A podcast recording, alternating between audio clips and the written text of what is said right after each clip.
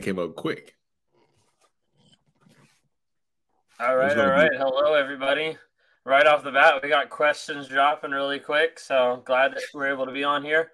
So I'm Ben Taylor, Raw Motivations. Glad you guys are here with uh, Lee, Mental Healness. So we're here for another live for about an hour here. Want to be able to chat with you guys and answer questions. So jumping right into it. Yeah. How do I parallel parent with a narcissist? My daughter is six months and I haven't got the courts involved. I'm gonna hand that over to you. Oh, I was gonna hand it to you. I was, I was like, being gonna take this one off the rip. I don't. I don't have to parallel parent. I've got uh, so, my wife right here. You have a better experience with that. Yeah. So parallel parenting pretty much in, it pretty much involves like you parent how you do at your house, and you kind of you unless safety issues are involved, you have to kind of stay out of the other parent's household. You know what I mean? It, it that's all of it is tough, y'all. Literally every every kind of co-parenting aspect, every type of like any type of any type of involvement with a narcissistic person that's unaware and not working working on themselves is going to be tough overall in general. It it really just is. So I just feel like in situations like this, yeah, write everything down. I think there's supposed to be a notebook that you pass between both, you know, pass between each other. You know what I mean? So write down the things that you you require and put like you might have to get the courts involved. If, if there's some things that you are non-negotiable get the courts involved. I know it might be tedious it might, it might be strenuous but sometimes you have to do that. And does getting the courts involved solve everything? No because some narcissistic people are going to literally go against the court order just because they don't want they don't they don't like people telling them what to do what to do. So right. figure out what works best for you in that situation right there. Yeah. Yeah very true my ex narc said he thinks he thinks he misses me. What do you think he means?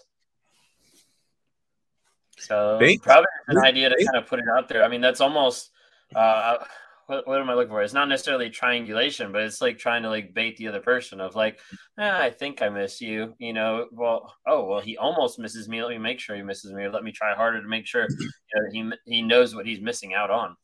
Yep. I, I 100% agree with that because that word think right there kind of throws it away. You know, there's like saying, but I love you, but right there, I think I miss you means you have to work harder to actually get the the, the missing.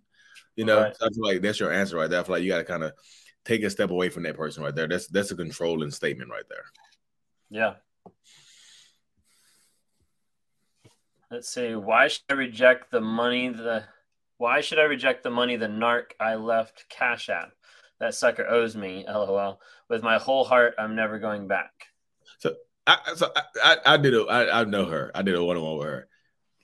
That person accept the money because I know I know he owes you a lot of money, but don't do it under don't do it under any kind of other circumstances. Hey, I'm gonna give you this four hundred dollars, but you got to meet up with me. Don't do it. Don't take it. Don't don't accept it under conditions. You know what I mean? Right. I know he owes you some money. I know he owes you a lot of money because I know your story and whatnot. But like, don't accept it. Don't don't like here. Don't accept that money with strings attached because I know that person is a very very dangerous person and actually trying to replace you in your life. So be careful. I think he's actually trying to take over her business un- mm-hmm. behind the scenes. So use caution. Otherwise, if they ever offer money where you can get it without seeing them, grab it because otherwise you don't get yes. it. yeah, yeah. Does the narc normally accuse their partner of abuse and being a narcissist? Yeah, I would say that's very like common, you know, for a narcissist to accuse the other person, especially if they become an educated narcissist of them like learning more about narcissism. They'll be like, "Oh, like you're gaslighting me now. Like you're the one that's abusing me. Like all this type of stuff." If they if they start learning some of the phrases, they start learning about narcissism, and they don't care to change themselves and how it applies to themselves. A lot of times they'll flip it around back on you. I, I, I, agree with that. I, I called my wife a narcissist when she called me one, so that that, that holds true. uh, I've been no contact for two months. I've blocked him as much as I can.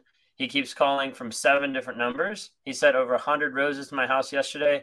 How do I get it to stop? I'm not scared of my life, so I, I am not scared for my life, so I can't get a restraining order.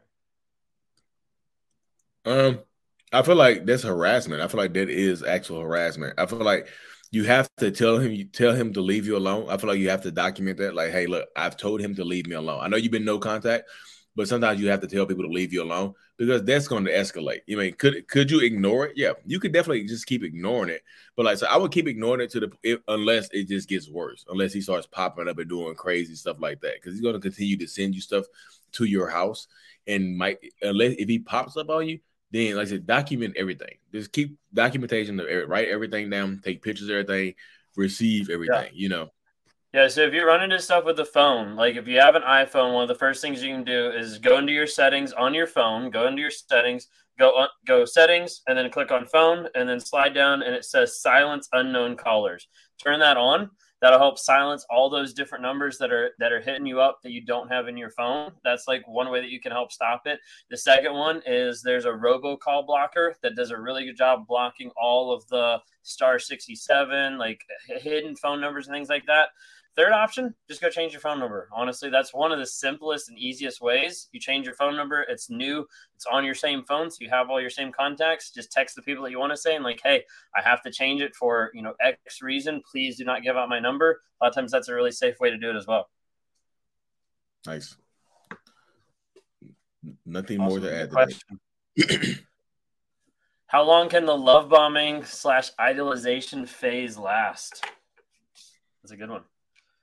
I just I feel like there's no a, time. yeah, there's no there's no timetable on there right there, y'all. I just feel like there's the really honestly no timetable. It can last as long as it lasts. I just feel like my love bombing phase with my my wife lasted for a while until she until she did something that kind of made my head go bloop, and I just looked at her differently, and it stopped in that mm moment. I remember it. I remember it. Remember it to this day. I specifically. I'm not. I'm not going to deep into detail, I remember we were sitting at Myrtle Beach and she told me something I did not want to hear. And it's just like, like I feel like I powered down, like the robot powered down, like it just right. went off, you know. Hmm. So set boundaries. I was like, you can you can force it to come off quicker if you set boundaries and say no to some things. Yeah. Right. But yeah, it can be definitely different times. Mm-mm-mm. Can you still be friends with an ex narc? We have mutual friends. So the majority of time that's not going to work out because they're going to use any type of friendship to manipulate and to control you or to try to get back in your life or just to try to screw you over or to try to get revenge. So there's really not a safe aspect a lot of times, especially with an ex narc of being able to be there. One thing you have to be careful with mutual friends is when you have mutual friends, you have to be careful that they're not being turned into flying monkeys and that they're like watching out um, you know, watching out and like keeping tabs on you. Yeah, I agree with that. Tips to break the trauma bond. I will block him, but I have the hardest time keeping him blocked. I feel like knowing that he is reaching out to me means he cares and misses me. Hmm. Yeah, no, that's a good question. So I get this a lot of times from people um, on the aspect of like Hoover. They're like, "Why didn't my narcissist Hoover me? Like, did they not care about me?" And the thing you have to remember is, Hoover doesn't mean care.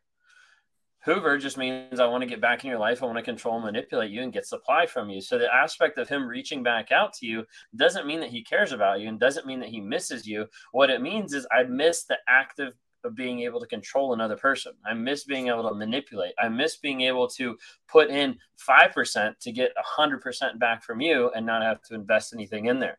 So with the trauma bond, what you're really trying to do is you're trying to break the story that you're telling yourself, the hope and the potential that you're reading into the situation that's not there. So people will normally infer different thoughts and ideas of saying like, "Oh, this person cares and misses me," when in reality they don't. They're just trying to get back in your life to control and to manipulate you. Yep, I will 100 percent agree with that right there. but you have to, like I said, I just feel like everybody in the narcissistic relationship, including the narcissist, just wants to know that they matter. You know what I mean? But I feel like you mattering to yourself ma- means more than anything in this world. Like I just feel like you have to practice a little bit more self love and control because mm-hmm. if he knows he can just reach out to you and just check in with you and keep you from moving on, I would just if I was him, I would just do that. I, I don't even have to want you back. I can just reach out to you. You you respond to me, goo. I'm gonna go dark on you for a little while. Reach out, respond, darkness. So that's what I would do. Hope that helps. Yeah.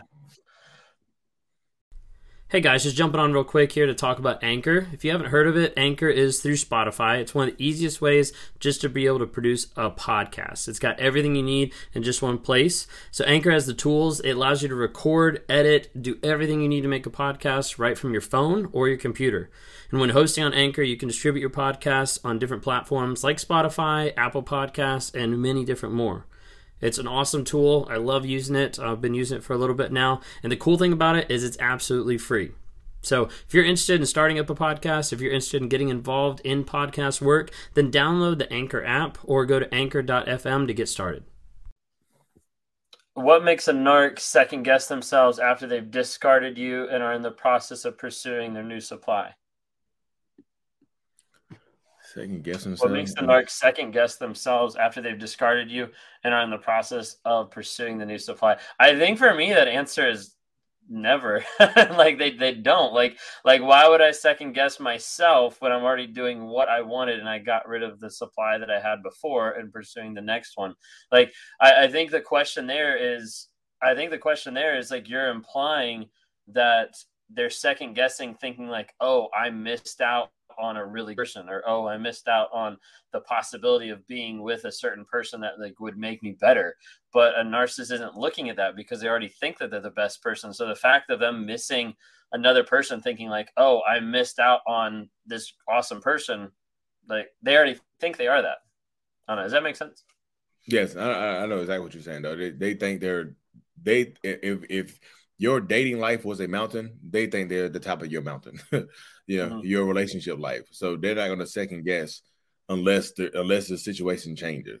You know, right? It doesn't work out. When is the final discard with an ex, and what does it look like? Oof. I don't. What does the final discard look like? I don't. So this is this is where my mind works on, on this right here. I don't think I've ever finally discarded somebody. I think I've always left the relationship at a point where I feel like I could come back later on. You know, I've I feel like I've always left relationships and things like that kind of open ended, just like it's not really over, but it's over. You know, that's mm-hmm. how I felt. Some people will finally finally discard you and just get rid of you and not talk to you ever again. They, some people will do that, and you know right. the reasons could vary. You know, they could feel like they can't get you back because of what they did to you or what you did to them, and or they might feel like they moved on to a, a better possible a possible better situation you know? Yeah i would say like kind of the one thing i say to a lot of people is along the lines of the the final discard from the ex or a lot of times i guess from like the final hoover the final discard is the one that you make the final discard. Like when they discard you and you block you ghost them and you never let them come back. Mm-hmm. that's when you know it's gonna be final. Otherwise like like lee said the door's always gonna be open. Yes Hello, I recently left my narcissistic ex. We have a daughter together. He is refusing to cooperate and sign divorce papers, as well as refusing to see his daughter or or set visitation rights. Advice. Mm. That's that's again. This is one of those messy situations with, with kids. Kids always muddy the waters in situations like this, y'all. They, they just do. So uh, my narcissist ex, we have a daughter together. He's refusing to cooperate. So of course, like who who? So I feel like I feel like who filed for divorce right there.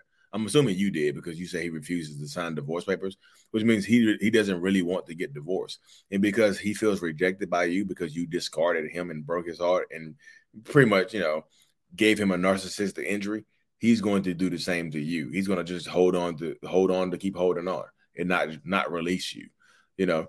So he's going to punish you because you know most people want a two parent household. You're not just going to her to sleep with people just like, I want, I want to be a single parent, you know? So in his mind, he's probably assuming that you want a two parent household. So he's just withholding everything. I'm to, if you're to abandon me, I'm to abandon you and that kid.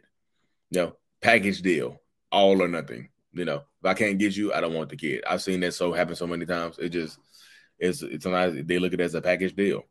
But I just feel like so I don't know what state you are, you what state you're in. Some states you can just force it. If they keep refusing to do it, you can just take it to take it down to the, uh, the courthouse and you can force it. I'm not.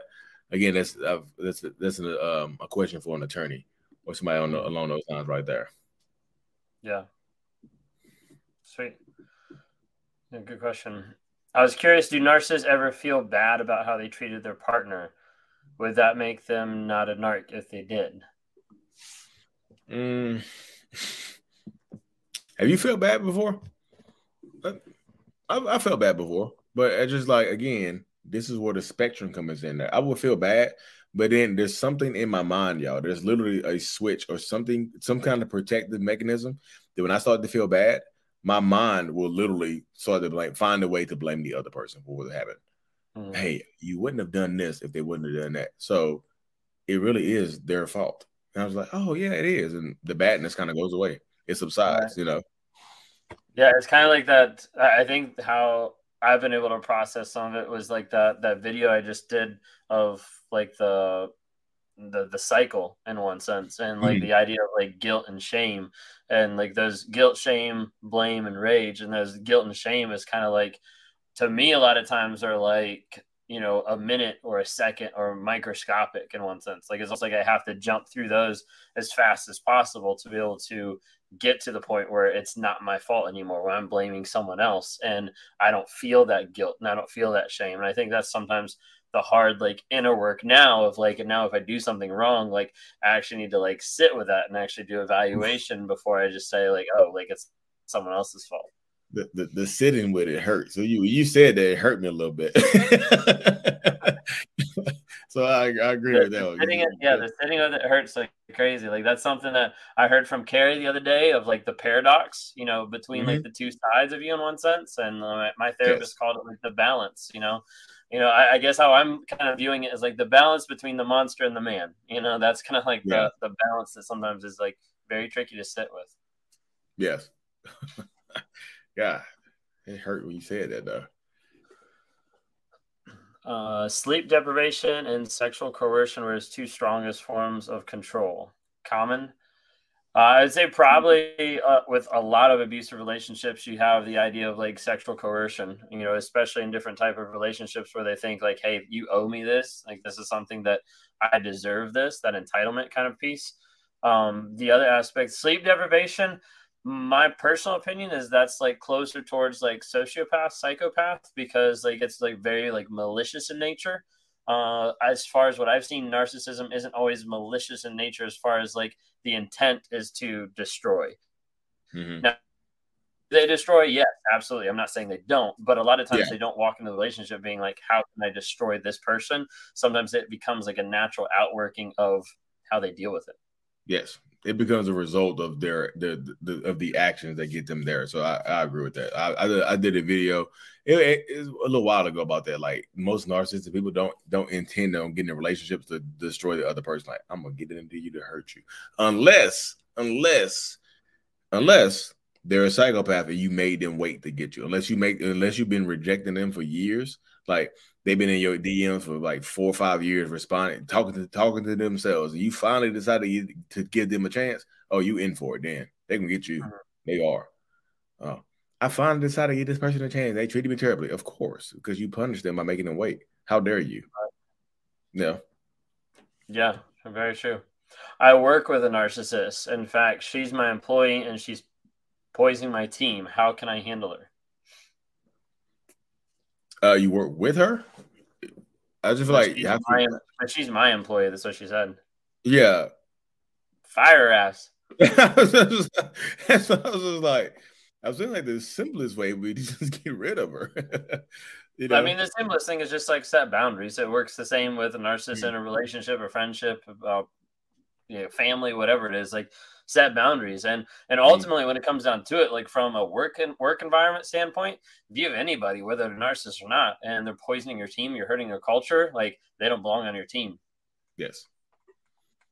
Yeah. Let them fire themselves. Set, set your boundaries and let them do it to themselves and doc- document everything. Just watch it you know? Yeah. Good question. Why are narcissists so mean and critical of you but the moment you say something to them they rage or go silent? There's like no self-awareness so I'm actually reading uh Dr. Ramani's book, and she's she discussed this right here because they feel hypercritical of you.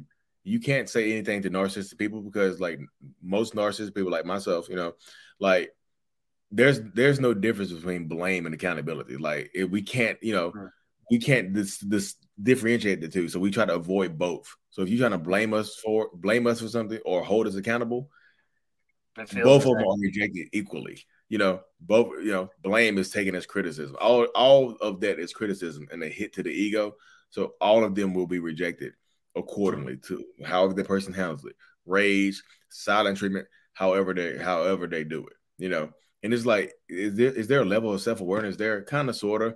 You know, I just feel like that becomes an innate defense mechanism to to right. the block them to to defend themselves to to defend the ego. you know. I feel like it must. I feel like we almost need to rephrase it in one sense that narcissists might not be self-aware, but they might be like situational or like culturally aware. You know, yeah. because like the idea of like the rage typically only happens at like select people. It doesn't happen to everyone. You know. Yes. Mm-hmm. It's a societal awareness. I don't know. Yeah. It makes sense though. When you know. tease me about my past job, he would even have my daughter come in on the teasing. Now I got a new job. He is mad. Why?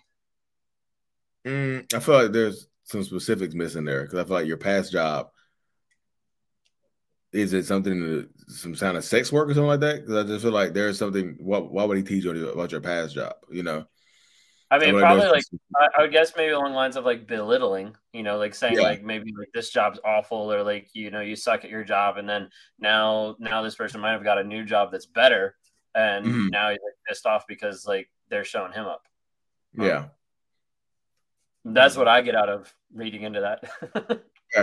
I mean, I, I, I agree with you. It could be just some kind of trash job that you had or whatnot, but I just like there is something behind underneath the. There's a layer right there that he's attacking to make her to belittle her in front of her daughter that she'll be embarrassed about.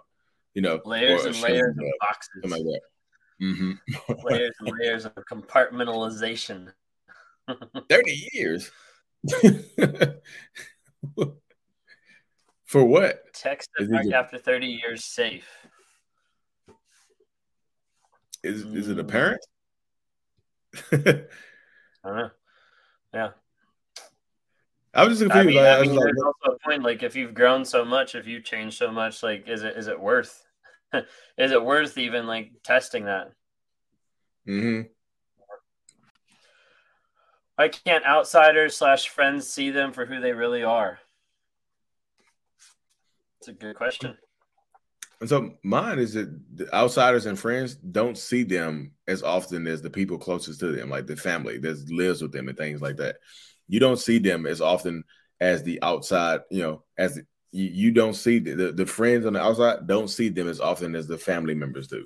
So that could be a, a possibility right there because you know the less interaction you have, the the less likely the mask is to fall off. That's why long distance relationships it, it probably is harder to, to, to, determine narcissism than it is in like you know living with somebody and things like that, like being face to face with somebody every single day. Yeah, I'd also say this: I've got a YouTube video coming out on it. Um, still going through some of the stuff on the book Psychopath Free, and it breaks it down about the emotional abuser's trap. I just recorded one today about this, so you get a sneak peek.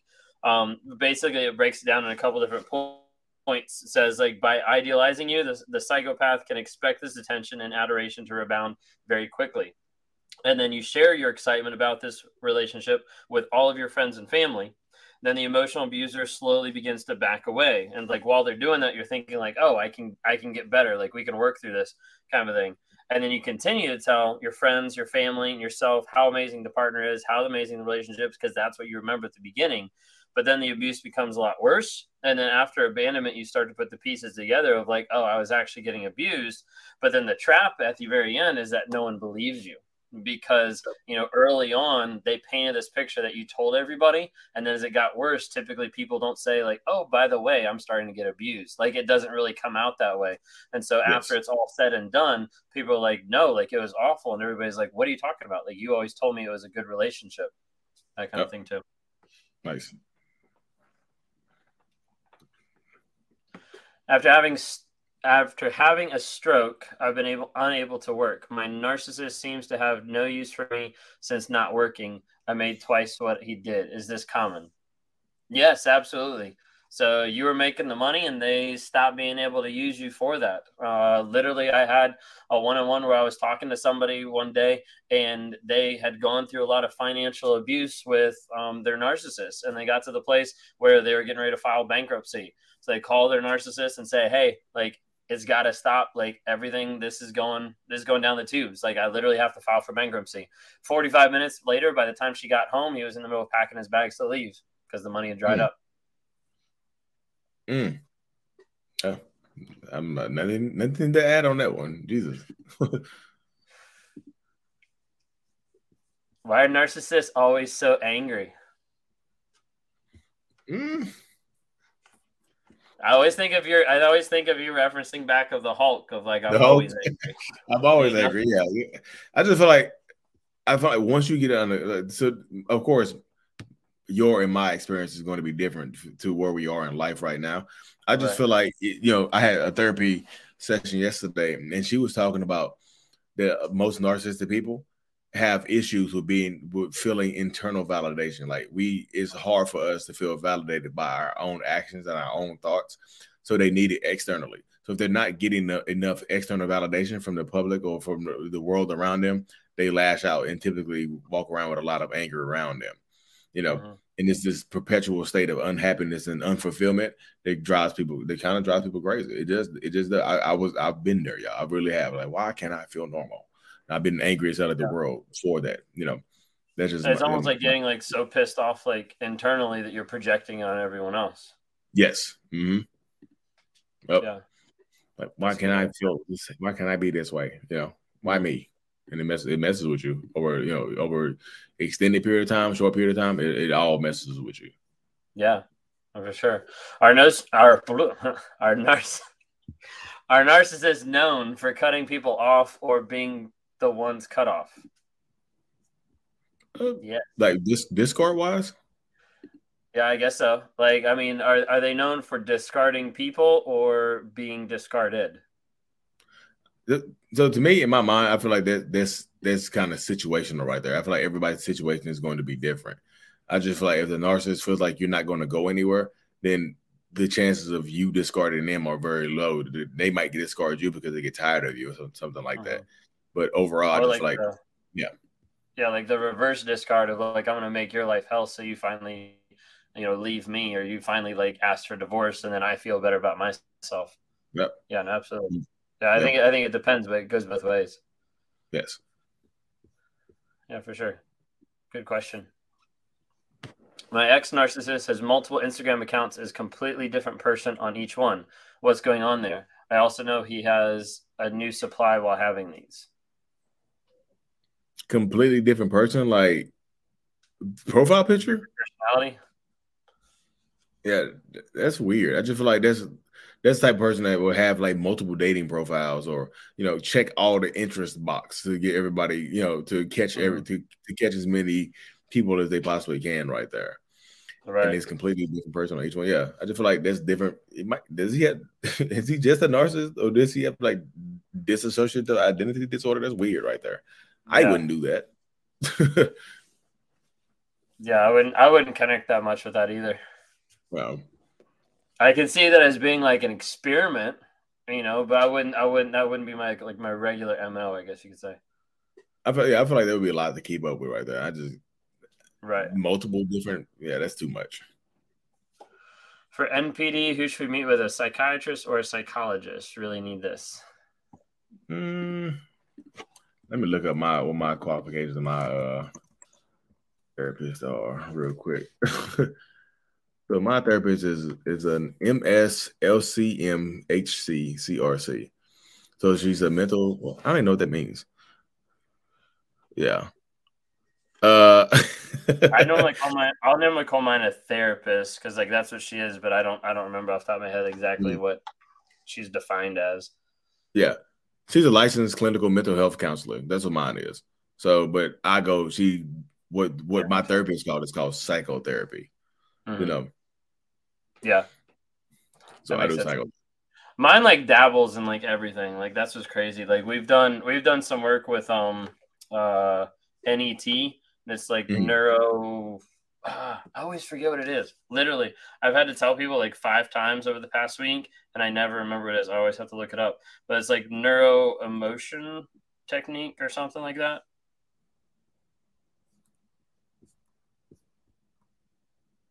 Literally, I've had to look it up every single time. You think I know it? Yeah, neuro. Oh, I got it right. Neuro emotional technique (NET). It's like thought field therapy, and so it's like a. It's different, but that's not her primary focus. That's like a secondary one. She learns different ones, and I'm their guinea pig a Mhm. lot of times. So I haven't heard that one yet. It's interesting. yeah, no, it's it's kind of cool. It's kind of crazy. Like it it combines a lot of different stuff, and then she also does some stuff called Splankna, um, and that combines that combines NET, EMDR, like a couple of the things, and like also like um, also like has it almost like centered around um, like God and a higher power too. So it like brings mm-hmm. in like multiple facets to it, which is really fascinating.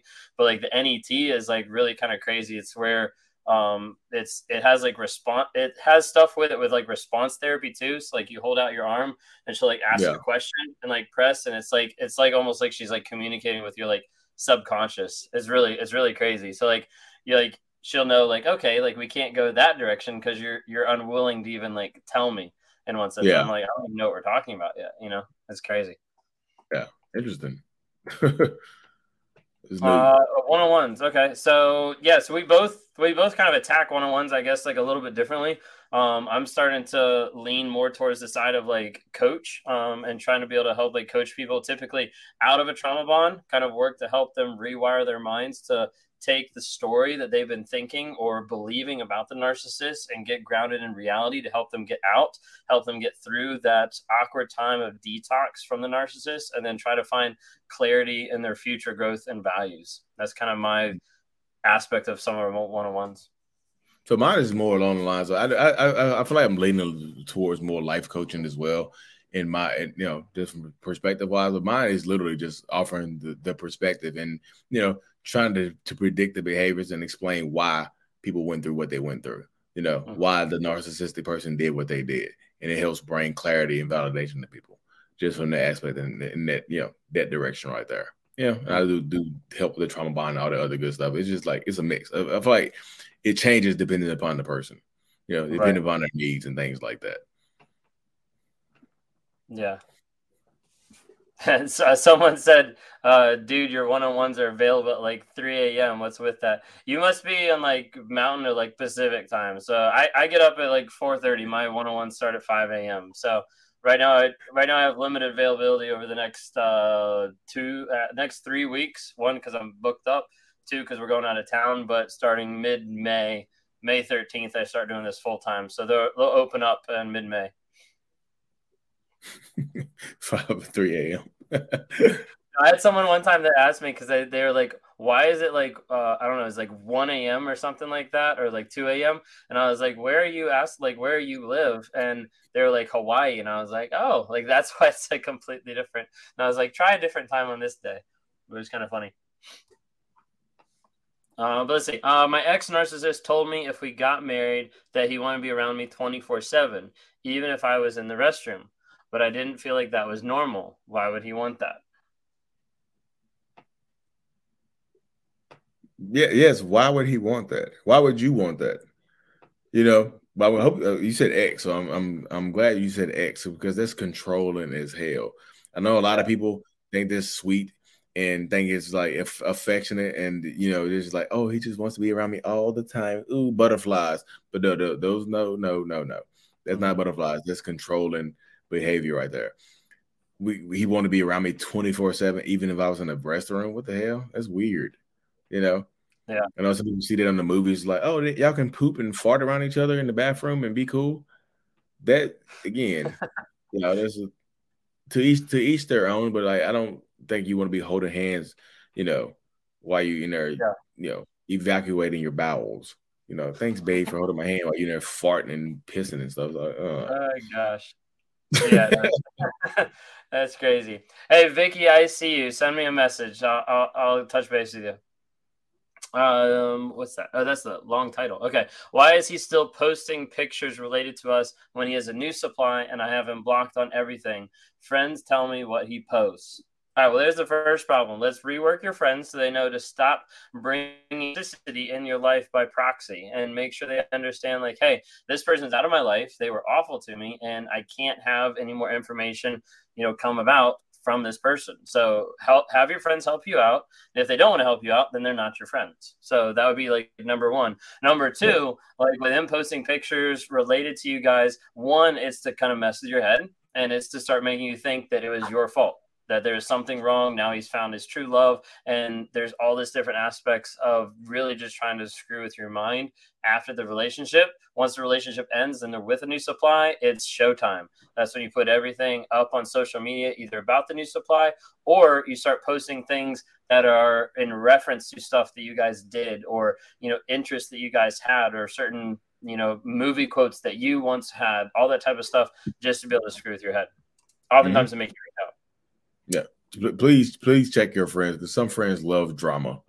Why is it? And again, what again, what new person wants to be with somebody that's still posting pictures pictures of their ex? That's weird as hell, y'all. Just honestly, that's just me. Mm-hmm. Uh, hi. What? What is that? How? Oh, how can I gain? How can I gain self confidence after the narc blames you for their abusive behavior and tells you that you are worthless without them? Hmm. So typically in a situation like this, I feel like that person, the way you the way you just worded that means that you want to leave the relationship, that you you are the active participant in wanting to leave the relationship. So they're telling you that you're worthless without them, which means like listen, listen to the words they just said. You want to leave me, but you're worthless without me, which means I don't want to leave you. Which means what? That's kind of counter. It's kind of counterintuitive. Like that's word salad right there. It's just like literally them telling you like you go ahead and leave. You're worthless. You you want to leave me? You're worthless without me. But they still want you. So what does that mean about them? What does that say about them? you know, listen to the words. That's like highly manip- manipulative right there, and trying to trying to make you feel guilty about leaving them, and also trying to make you is also devaluing you and making you mm-hmm. feel like you nobody else will want you. Good luck finding somebody else. You know, yeah. Good luck finding somebody else to put up with your BS like I did, even though I don't want to leave. Yeah. Boom. Yeah, that's really good. Why won't nar- why won't narcissists go to couples therapy? And if they do, claim that you drag them there to gang up on them with the therapist. So, uh, so I guess a couple things here. Like I normally counsel people like don't go to the couples therapy with a narcissist to start off with because literally you're just walking into a big ammo store for the narcissist to throw a bunch of bombs at you later after you leave the after you leave the therapy, saying like, "Hey, did you see what they said there? It's actually your fault that I'm this way. It's actually your fault that I'm reacting this way. If you'd be better loving, better supportive, better communicative, like we wouldn't be having all these issues." And so I'd be really careful about going to therapy with a narcissist. Period. Um, but typically, they want to avoid therapy at all costs if they do go to therapy, like there's the aspect that they don't want to because they know that they're going to get outed. If they can't convince the therapist, if they can't, you know, gaslight the therapist of what's going on, as soon as that therapist agrees with you on one point, oh, they're ganging up on me. Oh, they're biased. Like, oh, they don't know what they're talking about. Oh, they're a dumb therapist. This is stupid. I know more than them. Let's go someplace else. And then they never do. So, in marriage counseling, right there is in in in a nutshell. If the therapist isn't well versed on dealing with narcissists, then you're going to lose. I promise you. Because like my therapist wasn't well versed on narcissists. She acts like when I went to marriage counseling with my wife, she's like, "Have any of you ever been in therapy before?" I'm like, yeah, I actually have narcissistic personality disorder. And she's just like, "Oh, okay. What about you?" And just went on to, to my wife like nothing, like nothing changed. I was like.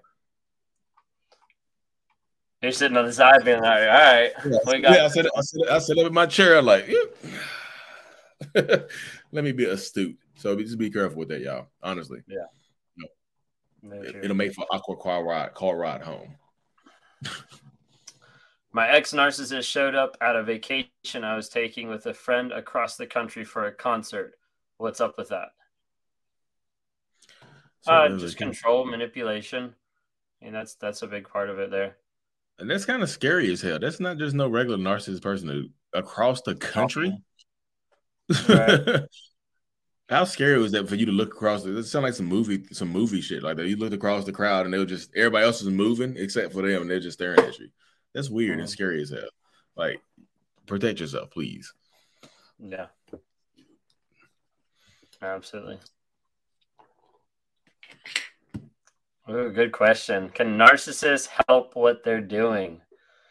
Big question, big debate out there in psychology today. I was actually talking to another psychologist. Uh, was it Saturday when I was talking to to Carrie and hearing some stuff that she was saying about just you know a lot of different stuff that's kind of going on right now. So to give a slight little tidbit, I guess you could say, from a non-educated standpoint, coming from another psychologist who is educated, looking at all this stuff you know, back in the day, whenever Freud like started labeling narcissism, he kind of put that as like the the the end all as far as like this these people can't be helped. So he's kind of stopped any research on it and just like forget this.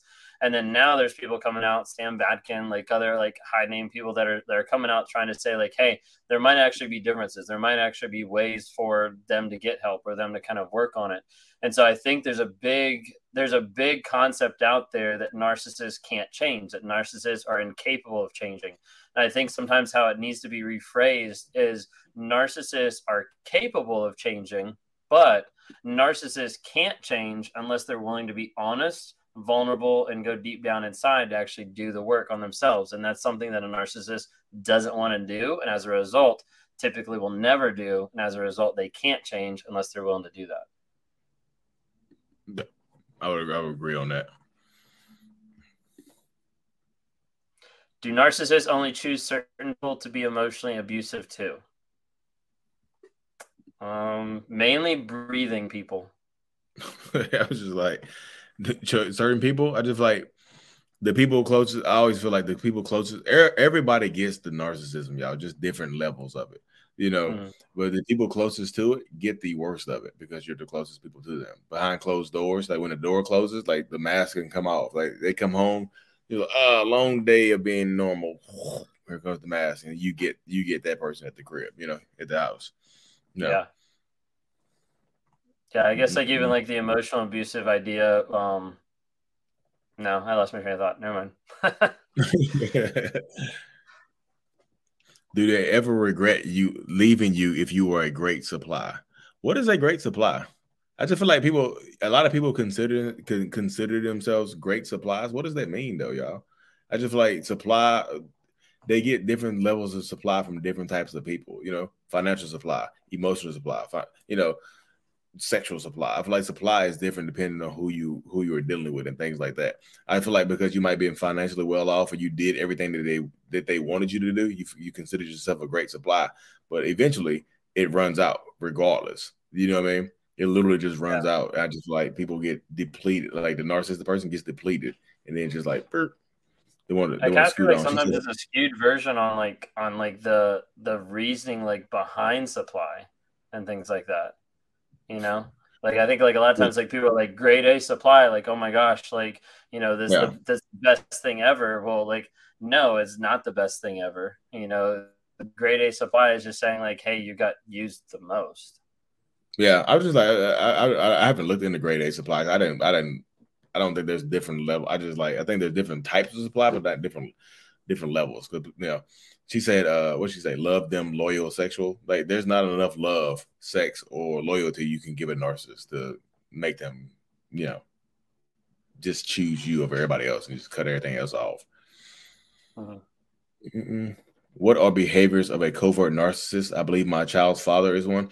Um, covert narcissist is a little bit, a little bit more insidious. I feel like covert narcissists and overt narcissists have the same goals. They just go about getting them differently. You know, whereas a, an overt malignant narcissistic person will yell and scream at you, a covert narcissist will just be passive aggressive, give you the silent treatment and stonewall you, as opposed to doing that. Or you just give you little, little jabs. You know, it's a difference between stabbing you and giving you a bunch of paper cuts. You both, you know, you both of them you bleed out. One of them just, you know, feels different. Feels differently than the other one. Sorry, y'all. I'm getting tongue tw- tongue twisted tonight. You know, apologies. Right. Are all narcissists cheaters? Uh, so I feel like they all cheat in in different ways. It might not be physical, but there a lot of a lot of narcissist people are emotional cheaters. They'll find some you know some kind of deep emotional connection with somebody else that isn't you. And most a lot of mm-hmm. people consider emotional cheating cheating. You know, it's just the same as going out and you know clapping somebody else's cheeks. It's all cheating. You know, you all view it, you all receive it the same and think it, feel it the same way. So yeah, right. Mm-hmm. I want to answer one real quick because they, they brought something up based on what I said, which is just totally fine. So, Incarcerated Love said Sam um, Sam Vaknin doesn't believe narcissists can change, and he recently put out a video saying they should not get married or have kids. He's pretty hardcore. Yeah, no, I totally agree with you. Um, the the one that I was kind of referencing is he came out with a video uh, about nine days ago, um, which is breaking news on CPTSD, BPD, NPD, and self, which is really fascinating. Um, I watched a decent amount of it, but then I also heard from another psychologist that watched it and also was reading up on a couple things that some of the stuff that he's talking about, and I'm going to like summarize it here. Um, Sam Vaknin is proposing that overt narcissism is really a presentation of sociopathy, where they're proud to they're proud of their superior superiority and flaunt it, whereas the covert or vulnerable narcissistic presentation has a lot of shame. They feel broken. The first category has more limited empathy, whereas the second category shows more capacity for a possible emotional connection. He thinks that we've completely messed up we've completely mm-hmm. messed up our understanding of all the cluster B personality disorders, which would make sense since a lot of those in DSM five have been there for I don't know, I don't even know how many years, but that, that's kind of old to be honest. Yeah. I haven't, I haven't, you, I haven't watched any Sam Vaknin videos. I haven't, so I'm my ego get my ego be getting in the way, you know. So I, I need to. I'll send you the one that I saw. It was like a, it was like an interview, yeah. kind of about it. But yeah, what we got? Does narcissists treat their partner as an appliance? Yeah, like as an object. Actually, it's kind of funny. I just did a TikTok video today, and I wasn't really like I don't know. I was just kind of like speaking off the cuff. I mean, like normal, but it just went a different direction. You know, someone said like about the idea of like saying no to a narcissist, and I was like, saying no to a narcissist is literally like the idea of like you're getting up in the morning and you grab a loaf of bread and you go and put the bread in the toaster, and the toaster looks at you and says no. You're just like, what the heck? You're a toaster. You're not supposed to say no to me. Like that's literally like some of the aspect in the narcissist mind when their object of their control, their object of supply, looks back at them and says no. Like that that doesn't make sense to a narcissist. So a lot of times they do treat people as objects or appliances. So Matt Pfeiffer had something very interesting to say on this, right? He used to say the narcissists treated people like cell phones, and he used to get on my nerves. I was just like, oh, I hate when you say that, you know. But once he explained it to me, it made more sense. He was just like, yeah, like a cell phone. Like I have this cell phone, you know, I have this one right here. You know, it's an iPhone 11 or whatever. So you love this iPhone, you treat this iPhone good, but the iPhone 12 comes along. The this phone still works, it still operates, but the iPhone 12 is still it's newer, it's shinier so you don't necessarily get rid of this phone. You keep this phone on the hook. You keep you keep this phone on. You don't use it as much, but you you you go full service with the iPhone 12 or the 13 or whatever. I was like, oh yeah. so you see, you made, made sense. I, I, don't even remember. I don't even remember what phone this is. It's so small and tiny. but you, but you see it though. He, so when he explained it to me, I was like, he, he was doing one of uh Lisa's uh, webinars, the first one. I was like, oh, I used to hate when you said that. I was like, oh, I hate when you say that. But he explained to me, it made more sense. I was like, cool, cool, cool.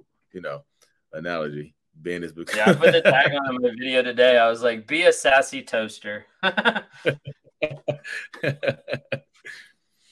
will they ever get honest, even though they know I know the truth? If they know that you know, if they know you know, and they're not going to admit that you know, or that they know that they know, you What's know, like it, it's crazy. I had I had a one on one four days ago where they the the lady was in the the the kitchen with the narcissist. They've got cameras in their home. They just had an argument. She's like, I can't believe you just said that. He was like, What are you talking about? I didn't say that. She looks up, the camera's recording. She's like, Look, camera's recording. Whips out the iPad, scrolls back on the video, hits play. Here's the same phrase that the husband said. Played it for him. He watched the video, played it for him, heard the phrase. He looked at her and he's like, I didn't say that. Oof. She's like, like, didn't you hear it? Like I just and she played it again. And he was like, No, I didn't say that. Like she had to take the video to like her friends and stuff like that, play it for him and say, What did he say? Because she thought she was going crazy. Because literally every time she'd play it, he'd look at her and be like, I didn't say that. That didn't happen. No. See? And then and and so if she decides to stay in that relationship, she's gonna get more of the same. You gotta record, write stuff down. They mm-hmm. uh, if the, it, this just seems like a lot of extra work to do, y'all. It's just like you know, you already you already have an A in the class, but you gotta you, you try. Uh, it's just mm. oof. what is the best way to set boundaries with a narcissist? Mm, I feel like the be- the boundaries are so. This is what boundaries are not for the narcissist; they're for you. They're to protect you. They're not for the narcissistic person. They are literally for you. So the boundaries. So of course, say as safely as possible because some people don't like hearing no. They might hit you in the mouth, you know. But as safely as possible, but set boundaries that make you feel the safest and the healthiest and protect your own mental health and things like that. So a boundary would be in that situation where Ben just described, like, hey, I'm gonna play this video for you one time, and I'm not gonna hear you gonna hear yourself say this, and I'm not gonna argue with you. You hear yourself say it? No. Okay, cool. Yeah, I'm walking away. Fuck it. You hear it, you heard it, I heard it. We're not arguing. You know, set a boundary. Yeah. Dean's list. Is it common for narcissists to have experienced childhood trauma, being beaten, devalued, sent to live with re- different relatives? Does being hurt make them hurt others? Do they not know what love is? Well, there's a mm. mouthful of questions there. Cheryl for the win on amount of questions. Sneak, sneak them in, sneak them in there. You know, just like a bunch of questions in there just now. Um, uh, childhood trauma is common, so I would say that.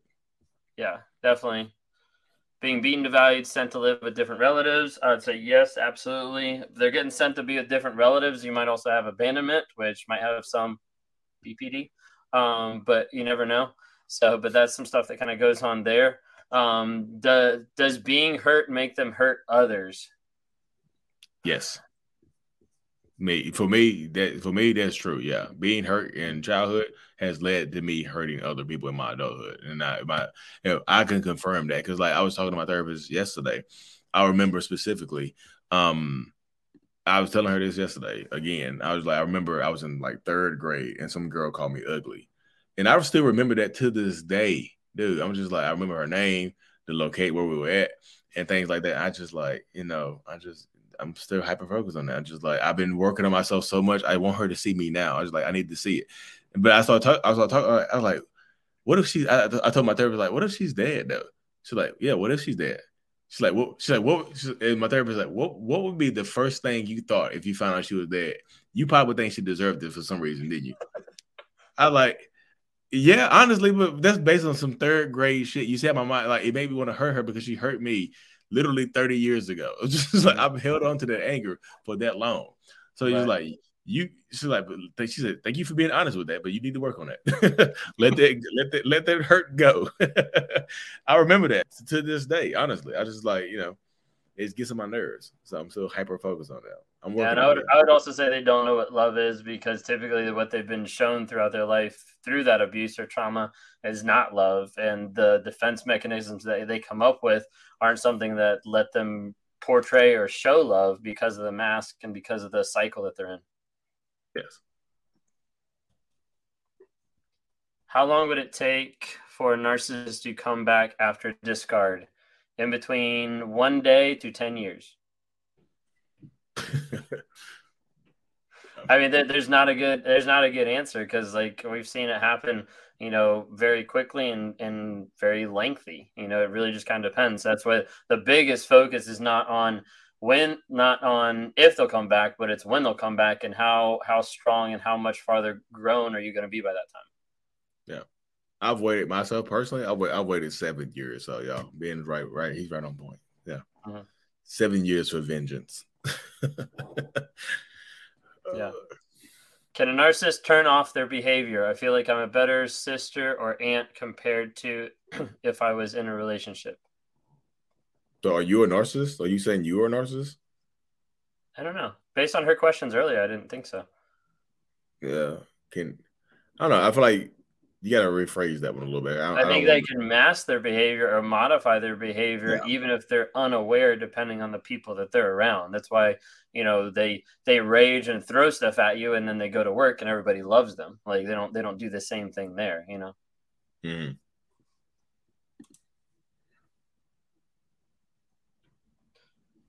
How do you respond to friends and family who says, "Why didn't you leave earlier? I tried to warn you." Mm, that's a that's a tough one right there because like that takes time, but because like if you're trying to explain narcissistic abuse to people who don't understand narcissistic abuse, trauma trauma bonds and things like that, you're gonna sound you're gonna sound kind of crazy. You, you sometimes you like, oh, did did he hit you? Did she hit you? You're like, no. Then they then it wasn't really abuse. It's hard to explain that right there. So I feel like you got to do it in the best way you can possibly, and just like be, you know, keep it real. Just, I, that's a little tough right there for me. I'm gonna pass that one, slide that one to Ben. oh, we have another one pop up. Too late. No, I'm just kidding. Um, how can you tell the difference between love bombing and just genuine enthusiasm in a new relationship? Say no. Yeah. See what see no. what happens. Say no. See what happens. I feel like you got you, you can't say yes to everything. You you will literally learn more about people by saying no to them than saying yes to everything. Don't be a yes man at the beginning. If you're a yes man at the beginning of a relationship, you're setting yourself up for her for heartbreak and hurt. Yes, mm-hmm. yes, yes. Even if you want to say no, you say yes. Like that makes me uncomfortable, but yes. You let your boundaries down early. Say say no. If you don't mm-hmm. like it, say no. Yeah, it's amazing. Like all the people that I've talked to, that like I had one person I talked to like two days ago, where she was like, I told him no once, and just like the look that came over his face was just like, you know, completely made me like realize like this is not a good situation. Yeah, raw. You know? I say raw. They they don't like being told no. That's what I say. If you say no to people early on, it will teach you so much more about them because most narcissistic people don't like being rejected. They will push against those boundaries. Hey, mm-hmm. I know we just met two hours ago, but you want to go, you want to go home and sleep together? No, you whore. I you so you will learn. Like say no. Just learn how to say no, y'all. Yeah, it'll help. Sweet. Y'all have had some really good questions. We're gonna be wrapping it up here. We're approaching about an hour. That's what we've been committing to to do on Wednesdays for you guys. So um, really some fantastic questions. Thank you guys so much. Um, if you guys are interested, we both have um, opportunities to be able to talk to people on one on ones. So Lee, with you don't have your website up yet, right? Uh, is is I'm looking at it right now. It's, it's it'll yeah. be up, it'll be up in a it'll be up next week, y'all. I promise. Okay, sweet, sweet. But on any of our social media, you can always click any of the links um, in our bios to be able to, to grab a time to be able to chat uh, and talk through some stuff one on ones. But thank you all so much. Appreciate it. Yeah, thank y'all for tuning in. You know, I love it. I love it. I like I like the rapid fire. Thank shout out yeah. shout out to Bree. Abuse is abuse. Yeah, absolutely. So we didn't we didn't uh we didn't highlight our uh, hidden moderator today. So we finally we finally had a hidden moderator to be able to help process the questions pretty quickly. So if you guys don't follow already on on all the social media platforms, look up Abuse is Abuse. Her name is Bree, and she's awesome. She's she's a great coach and a help for a lot of people out there. So if you don't follow her already, check out some of her content. Obviously, check out our content, but there's a lot of other people out there that are dropping some awesome, awesome truths and some awesome nuggets yes. of wisdom out there too. So thank you guys so much. Appreciate y'all. Y'all be safe. Take care of yourselves. Thank you. Thank you. Thank you. Awesome. See you next week. All right. Y'all take care. All right.